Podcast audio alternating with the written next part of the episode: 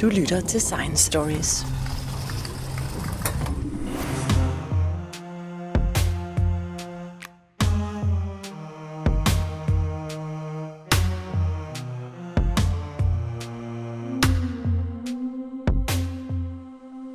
Stine Rasmussen, du må lige forklare, hvad er overhovedet liv? Øhm, ja, liv det er jo en fysisk proces. De fleste af os har en meget god fornemmelse af, hvad liv er. Og det vi gør herude, det er at prøve at genskabe øh, de simpleste øh, processer, som vi øh, må sige er levende. Og det gør vi så på forskellige måder. Vi, vi har øh, den største indsats, det går på at prøve at lave en levende proces i et øh, fysisk-kemisk system. Sådan så vi lidt i tradition med de gamle alkymister blander ting og sager sammen, og så øh, får, øh, får givet øh, de her forskellige remedier gode betingelser, således at man får et levende system ud af det. Men det er ikke så nemt, fordi øh, det overhovedet at finde ud af, hvilke stoffer man skal sætte sammen, og hvordan søren man skaber liv. Du må lige forklare, hvordan foregår det i praksis? Ja, altså det, det vi øh, i praksis skal, det er, at vi skal lave et, øh, et system, et øh, fysisk-kemisk system, som er i stand til at tage ressourcer ind fra omgivelserne, og så skal det under forbrug af energi, som vi leverer, det, øh, vi leverer til det, skal det kunne lave de her ressourcer om til, at de her ressourcer skal så laves om til byggesten, således at systemet kan vokse og dele sig. Og så skal der samtidig være information i systemet, således at øh, den her information kan være med til at styre den her vækst og deling. Og hvis man så lader informationen ændre sig en lille smule fra den ene generation til den næste, så betyder det, at den styring af væksten og delingen, øh, den bliver ændret fra den ene generation til den anden, så har vi mulighed for selektion, og når man har mulighed for selektion, så har man også øh, mulighed for evolution, og så er vi sådan set færdige. Så det er implementation eller implementering af sådan et system, som vi øh, arbejder på. Så man starter med en beholder. Altså, hvordan laver man beholderen? Ja, det er jo sådan, at nu, nu ja, det kan man gøre på, på mange forskellige måder. Nu er vores udgangspunkt er, at det er, det er en fysisk proces, og den her fysiske proces kan så i princippet øh, bæres af af mange forskellige materialer, så vi behøver ikke at bruge de samme materialer som moderne liv, altså som vi kender fra biokemi. Og det gør vi så heller ikke rent faktisk, så stort set alle de materialer, vi bruger, eller byggestenene, de er anderledes end det, vi ser i moderne liv. Den nemmeste måde at forestille sig det på, det er, hvis man ser på en lille oliedråbe, en lille bitte oliedråbe, som vi har i vand, og så overtrækker vi den her oliedråbe med fedtsyre, og fedtsyre det er noget, som, øh, som man har i sæbe, for eksempel. Og, øhm, og så Øh, putter vi på ydersiden af den her lille dråbe på overfladen, der putter vi så to forskellige typer molekyler. Det ene molekyl, det er et molekyl, der kan opfange lys, og lysenergi og lave lysenergien om til kemisk energi. Og det andet molekyl, det er et øh, DNA-lignende molekyl. Det er et molekyl, som kan lave kopier af sig selv. Og det her molekyl, det kan så, er det så med til at, at, at, at hvad hedder, det har indflydelse på, hvor effektiv denne her lysomdannelse til kemisk energi, den foregår. Og det er jo sådan, hvad skal vi sige, det er jo så de her, hvad skal vi sige, vi har tre, eller undskyld, fire forskellige komponenter, ikke? Vi har lidt olie, vi har lidt, øh, lidt fedtsyre eller lidt sæbe, og så har vi øh, en, en lysfølsomt øh, molekyl, og så har vi et molekyl, som, øh, som kan lave kopier af sig selv, som så kan, som kan styre denne her energiomsætning, og det er sådan set grundsubstanserne. Så det I har, det er en, en beholder, information og så en form for stop, øh, stofomsætning. Ja, stofskifte. Og så den, den fjerde ting, det er jo så øh, omgivelserne. Og jo, jo simplere liv er, jo mere flydende bliver overgangen øh, mellem det, man siger, den levende proces og så omgivelserne. Altså for, for os mennesker, eller hvis man ser på en ko eller et træ, så er det sådan relativt nemt at se, hvad der er, øh, hvad der er træet, eller hvad der er koen, og hvad der er omgivelserne. Men når du er nede i, og nede i det der grænselag mellem, mellem det, der er levende, og det, der, øh, der ikke er levende, der er, er der sådan lidt mere flydende, der er en flydende overgang, og det er meget vigtigt, at omgivelserne de er på en ganske bestemt måde, fordi det, det er ikke så nemt at få sådan en, en proces til at køre. Men jeg tænker også på, at øh, det liv, I arbejder med, er det så det samme liv, som vi kender som liv, eller er det nogle andre byggestene? Altså det er, nu skal vi passe på, ikke? fordi liv, det er et, øh, hvad skal vi sige, dagligt brug af konceptet eller begrebet liv. Det er jo meget forskelligt fra, fra det liv, som, som, øh, som vi videnskabeligt arbejder med. Og, og der er det sådan, at man, man øh, altså på samme måde som man har mange forskellige øh, grå øh, toner i farvespektret. Ikke? Man har noget, der starter med at være helt hvidt, ikke? og så kører det helt over at være sort, og så er der uendelig mange toner ind imellem. Sådan har vi det faktisk også med liv. Det er jo sådan, at den livsproces, som, eller kvaliteten af den livsproces, som, som vi forsøger at lave, den er jo simplere, altså betydeligt meget simplere end livsprocesser, vi finder i bakterier, altså det som altså vores sygdomsbakterier, eller de, de simpleste organismer, moderne organismer, vi har i dag. Så det er meget, meget, meget simple systemer, vi arbejder med. Men det er stadigvæk liv. Så, så jeg ved godt, at de fleste mennesker, de har en idé om, når man taler om liv, så kommer man til at tænke på menneskeliv. Og det er jo sådan lidt en vildfarelse, fordi at liv, det er jo det er jo meget forskelligt. Der man har nogle helt andre forestillinger om, hvad, øh, hvad værdien er i liv, og, og hvad der er vigtigt, og hvad der, hvad der ikke er vigtigt. Altså, det kan jo ikke så godt lide at slå mennesker ihjel. Der er, menneskeliv har stor værdi, hvorimod at vi gladeligt tager øh, penicillin eller antibiotika, hvis vi bliver syge. Så det liv, vi laver, det er jo altså noget liv, som man må så må sige, er simplere, altså meget simplere, end det liv, øh, som altså for eksempel er i vores tarmflora, eller som kan, kan gøre os syge, som kan give betændelse, eller hvad man nu altså bakterier. Det er altså simplere øh, grundstoffer, I arbejder med, som så sættes sammen på en bestemt måde. Og det er fordi, at de også i virkeligheden er, er selvsamlende, eller de har nogle, nogle egenskaber, som gør, at de samler sig selv. Ja, det er rigtigt. Det, det er så, øh, der er jo, altså, men, min, min interesse for, for liv, det er jo fordi, at jeg har, jeg har en, en, øh, jeg er jo fysiker, og jeg er meget interesseret i at forstå øh, de skabende kræfter i naturen. Og øh, en af de mest øh, eklatante eksempler på, hvad hedder det, den her selvskabende, eller de her selvskabende kræfter, det er jo, at, at vi har liv, at vi har øh, liv, som har udviklet sig den her øh, vidunderlige mangfoldighed, vi ser i dag og, og forstå de mekanismer, der ligger bagved. Der er jo ikke, der er ikke noget magi i det. Det er, det tror vi i hvert fald ikke. Det, altså moderne videnskab tror ikke på, at der er en vitalistisk kraft. Vi tror på, at det kan i princippet, vi behøver ikke at have noget andet end, end, end fysik og kemi.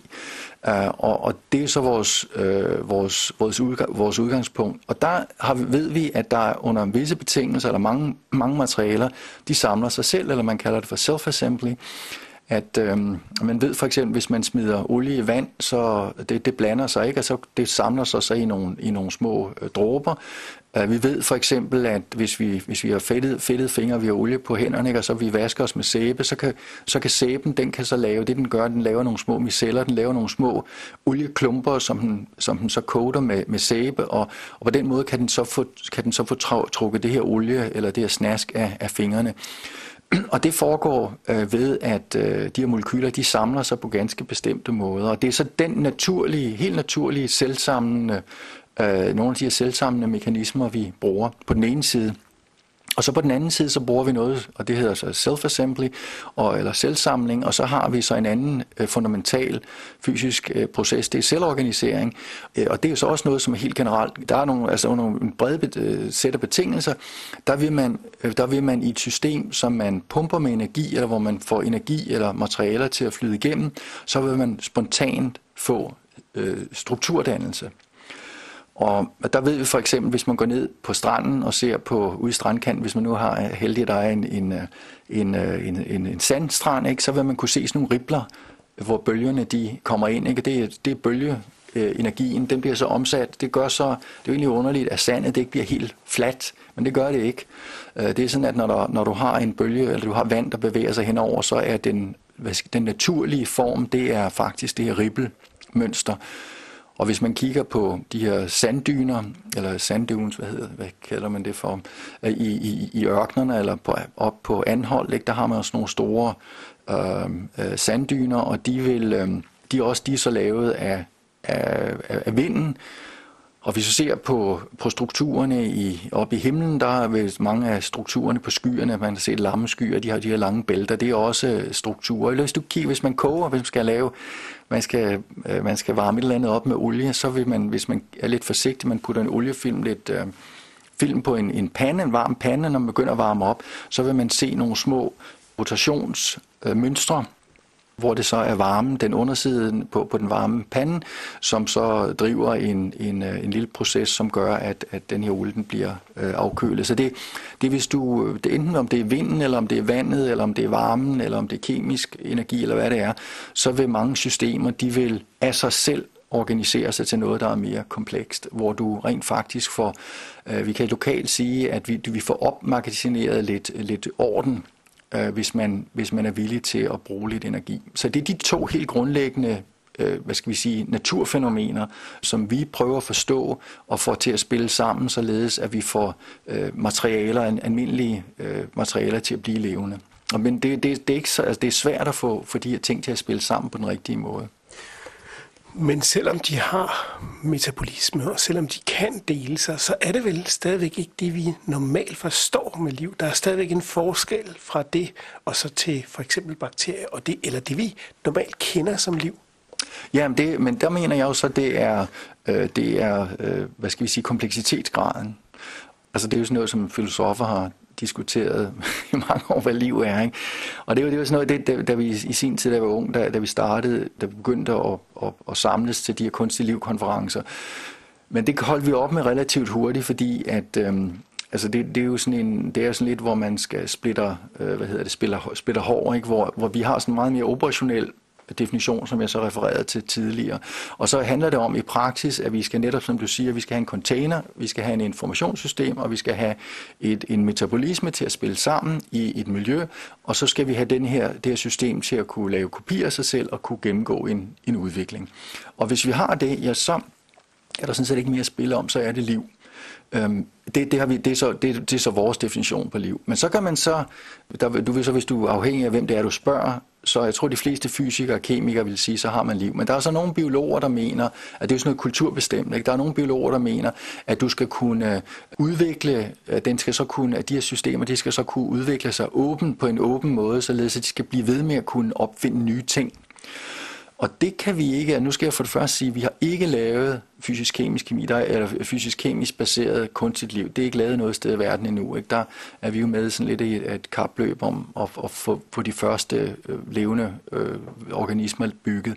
Men det er så et stort problem, men et, et problem, som er måske endda lige så stort eller endnu større, det er at forstå, hvordan eller under hvilke betingelser, at sådan et selvreplikerende system, system, der kan blive ved med at lave kopier af sig selv, Hvordan kan det, kan det kan alle systemer, vi ved, at det i hvert fald, at det her det er en usand øh, påstand her, ikke? alle systemer, som, kan, som, kan, som har en evolution, de kan så udvikle hvad som helst. Det ved vi, det er, det er ikke rigtigt. Så, så hvad er det så for bestemte egenskaber, der skal til for, at et system er i stand til at blive ved med at udvikle sig. Fordi der er jo en generel forståelse af, at, at du og jeg, vi er resultat af en, af en lang øh, evolution, hvor vi startede med noget relativt simpelt, ikke? og så er vi blevet mere og mere kompliceret. Og, og der er jo så, om man så må sige, en række innovationer eller opdagelser, som de her system, det her biologiske øh, eller økologiske system, så har, har, har stødt ind i på tilfældig vis undervejs, går vi ud fra. Øh, men det, det er et, et åbent videnskabeligt spørgsmål. Vi ved ikke, hvad der skal til generelt. Vi kan opstille øh, kriterier for, under hvilke betingelser, at et system det kan udvikle sig på en, en åben måde. Det tror, jeg, det tror jeg, det er derfor, der, er, der er, en del biologer, der siger, ja, ja, det er godt med jer. Hvis I får lavet liv uh, på den her simple måde, så er det stadigvæk ikke rigtigt liv. Ikke? Men det er jo så et, et definitionsspørgsmål. Altså mit perspektiv i hvert fald, det er, at at liv, det er sådan et, et øh, om, om tingene er levende eller ej, det er sådan et, der er sådan et, et bredt gråzone område, hvor man kan tale om livlignende processer, og så altså levende processer. Og der er så et, et hierarki, hvor man kan kravle øh, højere op af, hvis man siger, at man starter med noget, som ikke er levende, og så bliver det så mere og mere levende ved at bygge flere og flere komponenter ind i det. Men det er, det er et spørgsmål om, hvad, hvad man kan blive enige om af, af liv, eller hvad ikke er liv. Forestiller du dig en dag, at det liv, du arbejder med dernede i, i Petriskålen en, en dag, bliver så avanceret, at det så, så at sige, kan kravle op af Petriskålen og ud på bordet, og måske uh, gå ud og, og overleve i verden? Ja, så gå ud og, og hvad hedder det, ud og handle ind.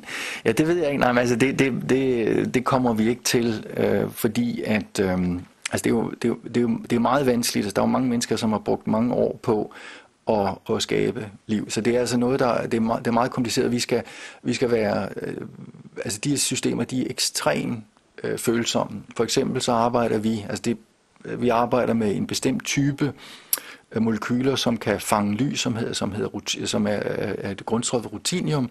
Og i det øjeblik, at der er ilt til stede, så øh, går processen i stå lige med det samme. Og det betyder, at man er nødt til at boble nitrogen igennem øh, vores, øh, vores reagensglas i flere timer og holde det fuldstændig væk fra atmosfæren for at overhovedet kunne få den her øh, hvad hedder det, stofskiftproces til at køre. Så det er sådan en, en øh, det bliver stor fest den dag, at en af os kan komme til, eller en af grupperne rent faktisk får lavet noget, der er levende. Men jeg er stensikker på, at det bliver i et meget kontrolleret, et meget beskyttet miljø. Men jeg tænker på, at det svarer jo meget godt til, hvordan miljøet på jorden har været, før end, end der kom ild til, før end der var nogen øh, levende organismer, der blev så avancerede, så de begyndte at producere ilt og skabe en atmosfære. Der var jo faktisk oprindeligt ikke nogen atmosfære, så det I har med at gøre er vel, er vel tættere på det. Det er rigtigt nok, altså det er en årsagen til, at det her det er så spændende at arbejde med, det er jo fordi, at det har relation til, til livets oprindelse. Altså fordi det er jo en af de store videnskabelige spørgsmål. Det er jo noget, som så jeg kan huske som, som barn selv, ikke? Jeg, øh, altså man gik og undrede sig over, hvorfor er nogle ting levende og, og andre ting ikke, og hvor kommer det her liv fra? Der er ikke noget at sige til, at der er mange mennesker, der tror eller føler, at, at der er sådan en speciel livskraft. Uh, men jeg, jeg må indrømme, at livets opstandelse, det er et, Øhm, efter alt, sådan som jeg, sådan, ja, det tror jeg, det er, jo, det er jo kun tro, man kan jo kun tro de her ting. Det er jo noget, altså vi kan jo ikke vide, hvordan betingelserne var. Så det vi, og, og det er jo så, det er jo ikke videnskab, det er historie. Der er nogle tilfældigheder, som, øh, som jeg er sikker på har spillet ind undervejs. Den videnskabelige del af arbejdet, det består så i at kunne genskabe liv ved at bruge forskellige materialer, bruge forskellige metoder. Og så tror jeg, ved, når man så får lavet en zoologisk have af forskellige livsformer, og det kan også godt være, at der, der kun er én måde at lave det på, det tror jeg nu ikke. Jeg tror, der er mange forskellige måder, man kan lave liv på. Så finder man jo ud af, hvilke der er simplest. Altså, hvordan er det nemmest at lave det, og hvilke øh, livsformer er, om man så må sige, øh, bedst til at er mest fleksible og bedst kan klare sig. Så, så tror jeg, at, at over, der vil man så få en, hvad skal vi sige, en videnskabelig tilgang til at finde ud af, hvordan liv det sandsynligvis er opstået. Fordi ved at, ved at have undersøgt øh, sådan et bredt spektrum af, af muligheder, så finder man ud af, ah, det her det er altså meget nemmere end de andre måder, og det er, nok, det er nok på den måde, det er foregået. Og så kan man så efterhånden, som vi bliver dygtigere til at enten finde ud af, hvordan øh, jordens øh, beskaffenhed var der for 4 milliarder år siden, eller hvornår det er, øh, eller man måske kommer, man begynder at, at, at få øh, nys for sagen ved at komme ud på, på andre planeter og komme på, altså øh, altså måske Mars er jo nok vores bedste, Mars og Europa er nok nogle af vores bedste bud på, hvor der kunne være liv, eller måske har været liv tidligere, og så men altså, det, er jo, det kommer nok ikke til... Altså, vi, det vi gør, det er, i stedet for at flyve rundt i verdensrummet, så går vi ud i laboratoriet, så prøver vi at forstå øh, de skabende kræfter i naturen, og så se, hvordan vi kan bruge de skabende kræfter i naturen til at, at skabe og så lave liv. Men når vi nu øh, kigger på normale livsformer, som vi kender dem, så ligner de jo hinanden utrolig meget. De har så mange meget specifikke ting, som gør, at... Øh, at vi stort set ikke kan adskille dem. Altså, de har jo den samme øh, genetiske kode, de bygger på den samme genetiske system, de har den samme type celleoverflade, de samme type øh, organeller, de samme type mekanismer, de er alle sammen elektriske. Der er rigtig mange ting, som går igennem alt liv. Altså når I er i gang med at lave øh, liv fra bunden igen, Øh, tror du, at liv er noget, der sådan kan opstå i flere omgange, kan opstå hele tiden? Ja, det tror jeg. Det bliver jeg jo nødt til at tro, fordi ellers så, er, så skal der jo, så skal der jo guddommelig øh, indsats til. Altså det, jeg, jeg mener, det er en konsekvens af, af vores, af vores univers, at, at der er liv. Så, så, men jeg tror også, der ligger en masse tilfældigheder i, Øh, altså det er jo sådan en blanding af tilfældighed og nødvendighed, at vi ser ud på den her måde. Det er rigtigt, der er meget stor lighed mellem, mellem dig og mig, og, og hvad hedder det, søstjernen, og, og, og loppen, og, og hvad hedder det, kolibakterien. Det, det, det, det, det er påfældende, hvor, øh, hvor, hvor, hvor, hvor, hvordan det her design, der går igen, altså nede på det cellulære niveau. Du lytter til Science Stories. Hvis jeg må tage et skridt tilbage, så er det en ting, det er jo så vores hoved, altså det er jo ligesom det der, hvor vi har brugt mest krudt på, på det. Ikke? Men, men øh, øh, vi arbejder jo også med andre levende processer. Altså det er jo sådan, at, at man tilbage i 90'erne, der tror jeg, det er, det er jo ikke, jeg mener jo, altså, det er, på noget, det er jo som videnskabeligt set i hvert fald, hvis man er fysiker eller computer scientist eller kemiker, så mener man nok, altså, at vi har jo skabt levende processer, på, som kører på computer. Og det er jo ikke noget med, at altså, de er jo lige så fysiske som, som øh, biokemisk baserede.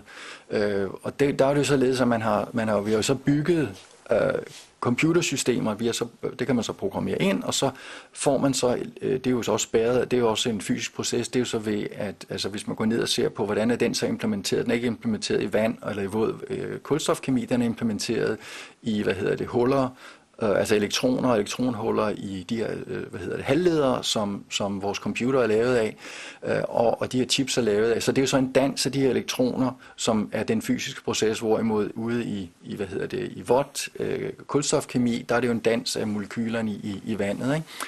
Og, øh, og der har vi jo så implementeret øh, processer. Det er ikke særlig svært at lave en levende proces, på en, som kører på en computer. Det er en proces, som kan, øh, hvor, hvor, du har en, hvor den kan tage ressourcer fra omgivelserne, gå ind i det her beregningsmæssige miljø, øh, og så kan den kan tage øh, flere og flere computerressourcer, den kan vokse, og den kan udvikle sig. Det, der, det har man lavet mange studier af, og, og det er publiceret osv. Det tror jeg, de fleste er, ligesom med på, at det kan man gøre.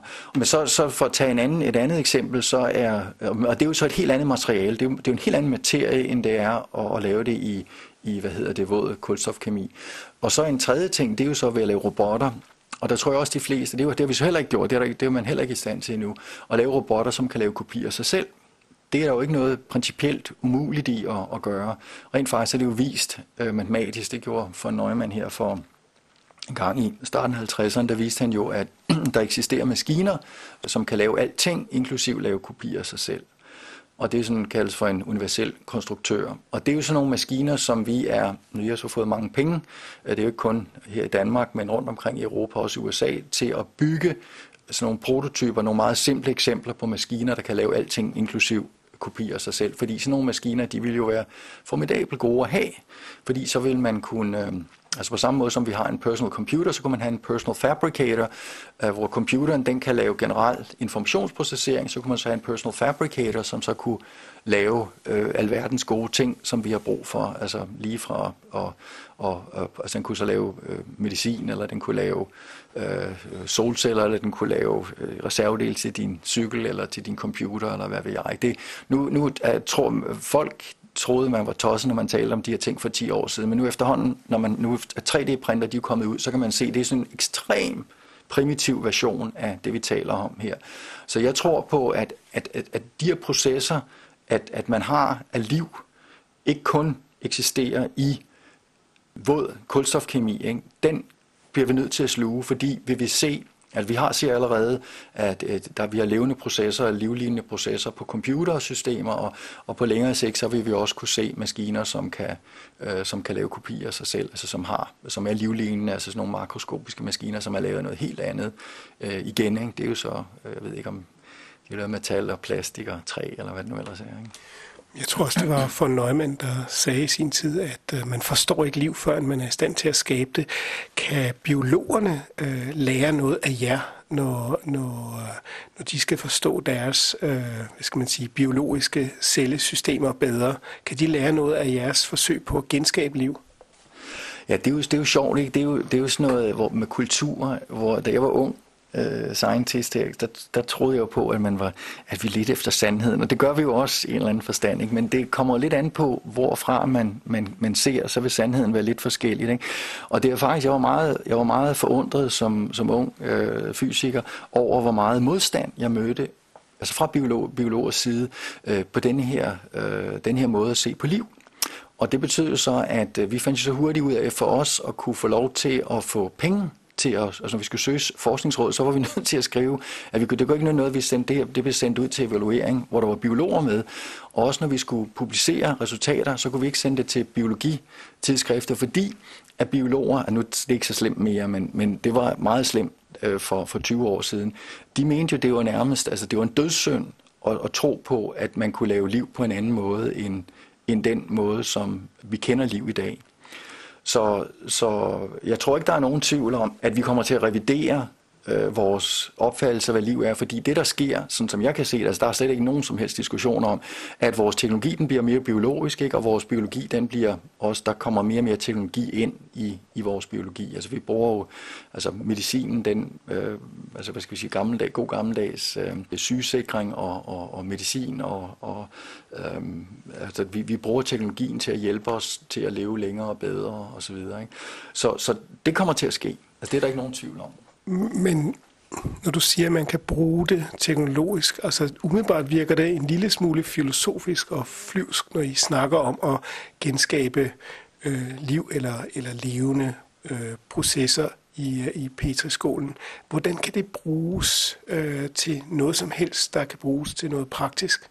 Det er jo et meget interessant øh, spørgsmål. Når vi finder ud af, øh, hvordan vi skal organisere materialer, hvordan vi skal sætte materialer sammen, således at vi kan få levende eller livlignende processer til at køre, så betyder det, at vi kan lave teknologi på helt anderledes måder, som er meget mere energieffektive, øh, som kan reparere sig selv, som er i stand til at tilpasse sig omgivelserne. Altså alle de vidunderlige ting, som, som vi kender fra liv i dag, det vil, man, det vil vi så også kunne implementere i de her forskellige teknologiske øh, artefakt, som vi laver. Det er jo voldsomt transformerende af for, for hele, vores, øh, altså hele vores fremtid. Det, det, det mener jeg ikke, der er nogen som helst tvivl om. Øh, så, så vi kan jo se i dag, at, at øh, nu, nu tager den, vi, hvad skal vi sige, kunstigt liv og kunstigt levende processer, det halter lidt bagefter kunstig intelligens. Ikke? Men det er jo sådan, at, at hvis vi ser på, hvad, øh, hvad prognosen siger i dag, ikke, så Øh, så vidt jeg kan se, så man taler om, at altså i løbet af de næste 20 år, så kommer vi til at miste omkring øh, 50 procent af alle jobfunktioner, vi kender i dag i den, i den øh, altså, højindustrialiserede del af verden. Og det er jo på grund af digitaliseringen og på grund af kunstig intelligens, hvor det ikke kun er håndens arbejde, det er jo ikke landbruget og, og hvad hedder det, fabriksarbejde, der bliver automatiseret nu. Det er i høj grad det arbejde som fra journalister og lærere og scientister. Og, så det bliver virkelig, altså det er ikke bare filosofisk, det her det bliver ben hård virkelighed, at, at de her teknologiske fremskridt, de kommer til at få meget stor betydning for, øh, for nu, jeg er jo en ældre herre efterhånden, men i hvert fald for mine børn. Og så, så det, det er, men, men det er svært, altså det er, nogle, det er nogle frygtelig komplicerede, delikate processer, som vi ikke rigtig forstår, men for at kunne udfolde en mere bæredygtig teknologi, hvor at teknologien, som den bliver mere biologisk, så kan den jo indgå i de økologiske kredsløb, ligesom øh, hvad hedder det, alt muligt andet biologisk kan.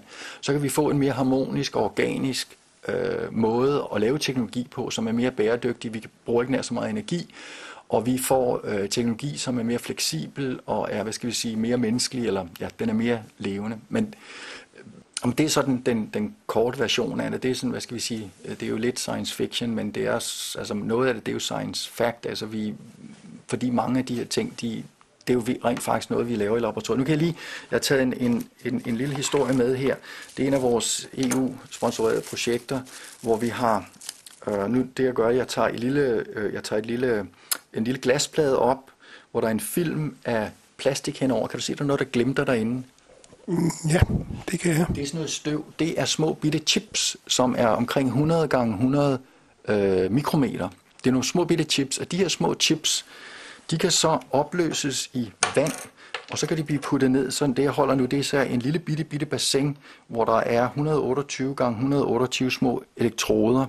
Så den er, den er godt og vel en, den er knap en centimeter gange centimeter øh, på hver led. Og der kan man så lægge en lille øh, vandfilm ned, så kan man så putte de her små chips ned. De her små chips, de kan så til dels styres, fordi de har en, øh, kapacitor, en kapacitor, det vil sige, de har en slags batteri og en og så kan de ellers øh, bevæge sig, og så kan man programmere den, der er en lille smule intelligent, eller der er en lille bitte, bitte, bitte computer på de her chips, så de kan så bevæge sig rundt. Og nu det fungerer ikke alt sammen, det er jo, fordi, det er jo derfor, det er forskning. Ikke? Men, men, men vi har så lavet simulering af de her ting, hvor vi så kan få de her chips til at lave sværme, og øh, de her sværme kan så organisere sig i små klumper, således at de ligner, de ligner celler. Og så kan man så få de her celler til at dele sig. De her klumper, hvorfor, hvad gør de siger chips? Så de kan så fremprovokere visse kemiske processer, så vi kan have lokalt meget høj koncentration af af visse stoffer, som ikke eksisterer andre steder. Så det er lidt ligesom en container, man kan lave en, en membran, altså det er en membranløs container, så man, hvor man så ved at at få de her chips til at dele sig i to flokke, så kan man så få dem til at gå hver, til, hver for sig, og man kan så ændre på øh, den kemiske øh, sammensætning, som er skabt af de her små chipflokke, ikke? eller hvad kalder man det for, øh, chipsværme. Det er sådan en slags kollektiv intelligens. Ikke? Så, du har, så du har her et system, der er en blanding, altså det er jo ikke levende, selvom, vi godt, selvom det godt kan replikere sig selv, og man skal så for, det kan, skal kunne replikere sig selv uendeligt, så skal man blive ved med at putte, om man så må sige, nye chips ned, ikke? men de koster næsten ingen penge efterhånden. Så her har vi så et system, som kan lave kopier, Så nu igen, det her, vi kan ikke få det til at fungere, fungere i laboratoriet nu, men det kan vi, når vi så simulerer det og putter øh, de samme øh, parametre ind, som altså ingeniørerne de skal arbejde nogle år længere på at få, få det til at fungere, så får vi jo et system, det er et hybridsystem, som dels er opbygget af, af hvad hedder det, chips, og dels er opbygget af, af øh, fysisk kemi, og, og, så, så, og det har så egenskaber, som, øh, som levende systemer også har. Så det er et eksempel på, hvor vi arbejder nede på, på hvad skal vi sige, på, det, på meget lille skala, og det er så 100 gange 100 øh, øh, mikrometer. Jeg vil tro, om 10 år, så kan vi lave nogen, der er 10 mikrometer, så er vi nede, så er vi nede i cellestørrelse. De her, de er ligesom store øh, moderne celler. Ikke? Og hvis vi skal ned på bakterier, skal vi helt ned på en, øh, en eller et par mikrometer i størrelse. Ikke? Og det tager ikke lang tid, før vi kan lave sådan nogle små chips, der kan bevæge sig rundt, som kan styres og som kan kommunikere, som kan øh, følge gradienter osv., ikke? hvor man kan få livlignende egenskaber af øh, sådan en flok chips. Ikke? Og, der, og det jeg mener, det er, at nu er det bare, hvad jeg laver her. Ikke? Det, der, er jo, der er jo masser af ting i den her retning, der foregår rundt i hele verden. Så, så det at tro, altså det er naivt at tro, at liv, det kun, eller livlignende processer kun kommer til at køre i, i det, på den måde, som vi har set. Altså, jeg ved ikke, om jeg kommer til at opleve det, men, men mine børn kommer i hvert fald til at opleve en dramatisk øh, ændring, hvor at teknologien den vidderligt bliver mere levende, øh, og, og det bliver sværere og sværere, det vil blive sværere og sværere at se hvor, hvor hvad hedder det, teknologien den holder op, og biologien den begynder, eller, eller vice versa.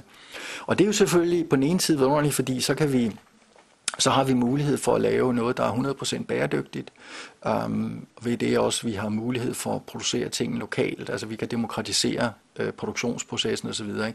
Men det er selvfølgelig en, en lidt naiv, uh, rosenrød uh, scenarie, ikke? hvorimod et, et andet scenarie er jo, at det, om man så må sige, bliver overtaget af interesser, som altså, hvad skal vi, det er ikke borgeren, der kommer til at styre det her, det er nogle, jeg ved ikke, store multi, multinationale selskaber, eller det er måske, øh, jeg ved ikke, regeringer, som vi har jo mange gange set, at regeringerne, de, øh, altså at stater eller øh, hvad det nu ellers organisationer, de kommer ind og, og gør frygtelige ting. Det er vores historie jo, jo, jo øh, hvad hedder det, i høj grad øh, præget af. Så derfor så er det meget vigtigt, at vi øh, som mennesker, som borgere, øh, fokusere på nogle af de her ting. Altså man så har samtaler om, hvad vil vi med, med vores teknologi. For om, om vi kan lide det eller ej, så kommer vores teknologi til helt grundlæggende, den her levende intelligent teknologi, helt grundlæggende til at ændre vores livsbetingelser.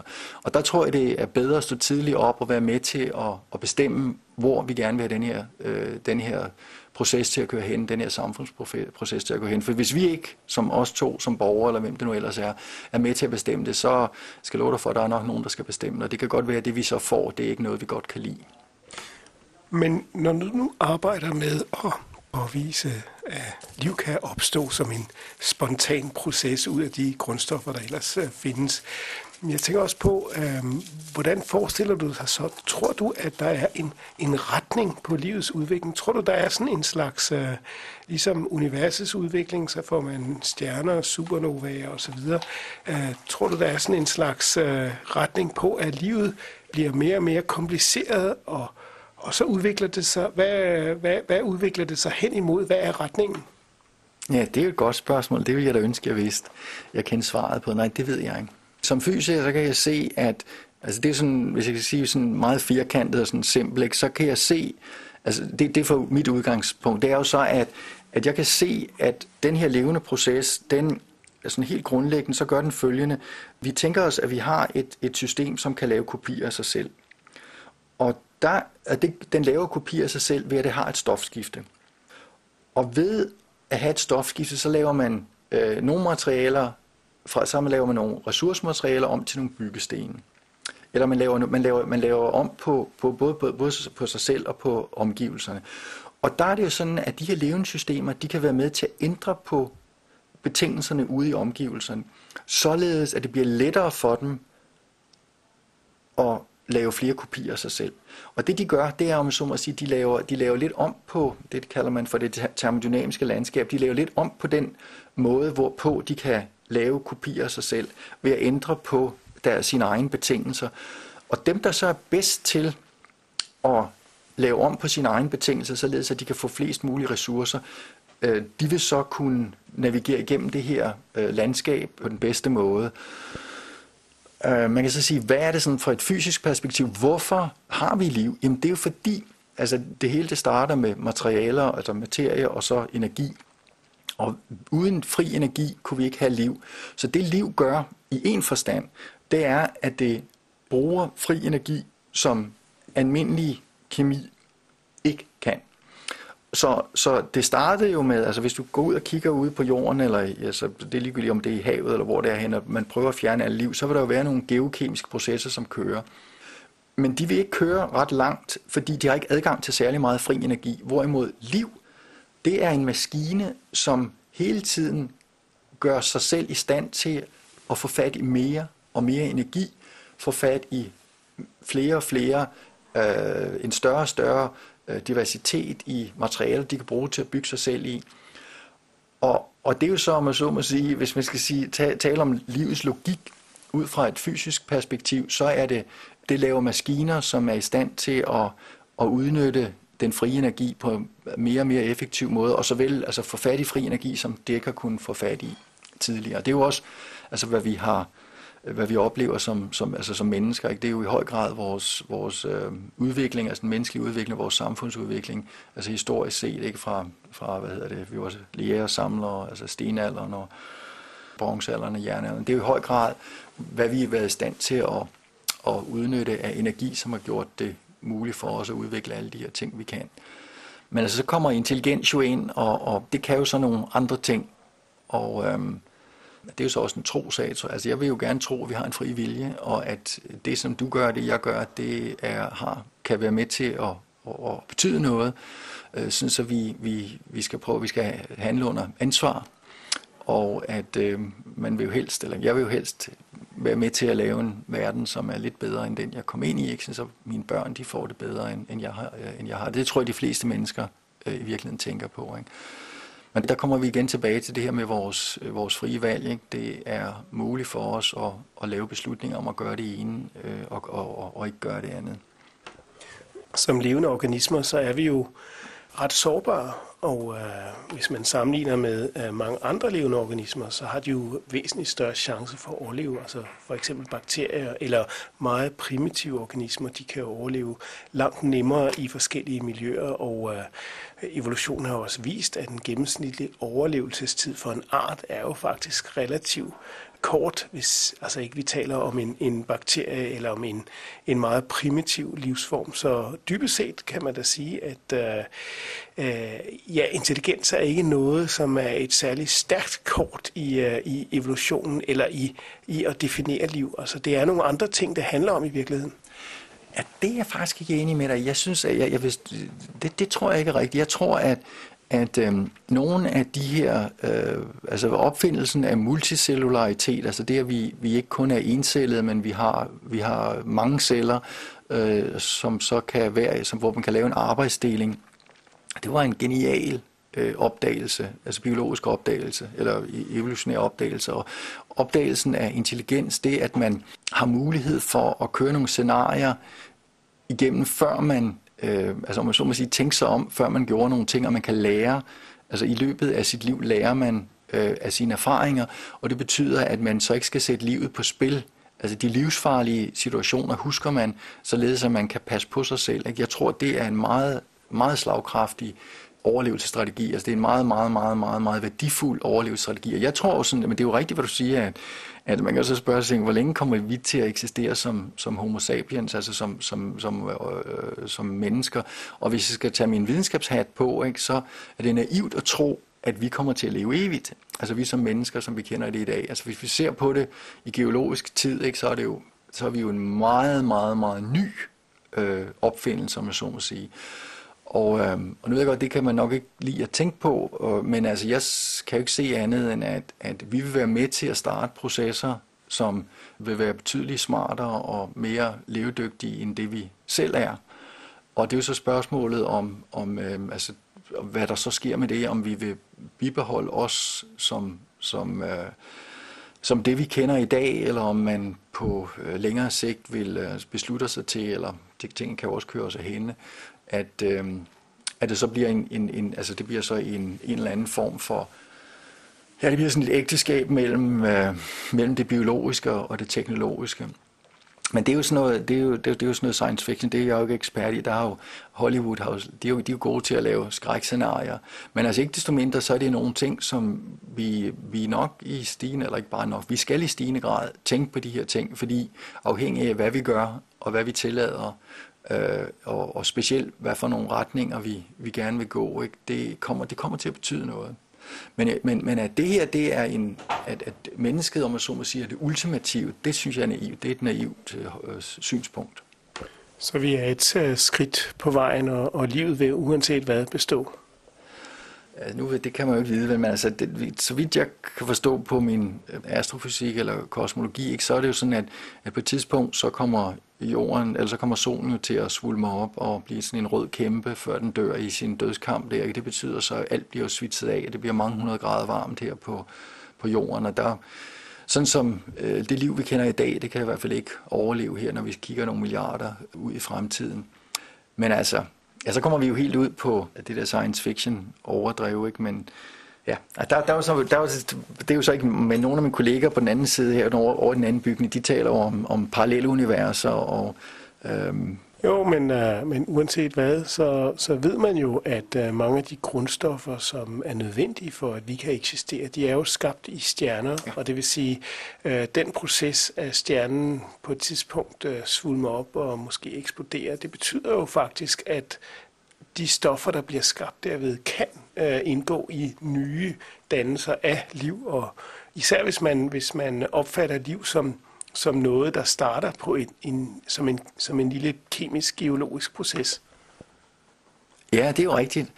Altså, du stiller mig nogle virkelig spændende spørgsmål, men der er vi ude i, altså ude på overdrevet. Det er jo, altså, om, om vi, øh, om det om så må sige, bliver en cyklisk proces, at så alt liv kommer til at bukke under her, og så kan det så måske på længere sigt, så kan nogle af mine de molekyler, som jeg er bygget op af, og du er bygget op af, de kan så indgå i i dannelse af en, af en ny stjerne eller nogle nye planeter, det kan man jo ikke vide. Altså spørgsmålet er, om vi ikke, altså hvis vi ikke, ikke slår hinanden ihjel inden, om vi ikke finder ud af en måde at, at hoppe over på nogle andre stjerner, eller rundt på, over på nogle andre øh, planeter rundt om nogle andre stjerner. Det, det ved jeg ikke. Men det er jo sådan noget, som vores tip, tip, tip, tip, tip øh, oldebørn, vi, øh, det, det, det må være deres problem, eller, eller deres eventyr.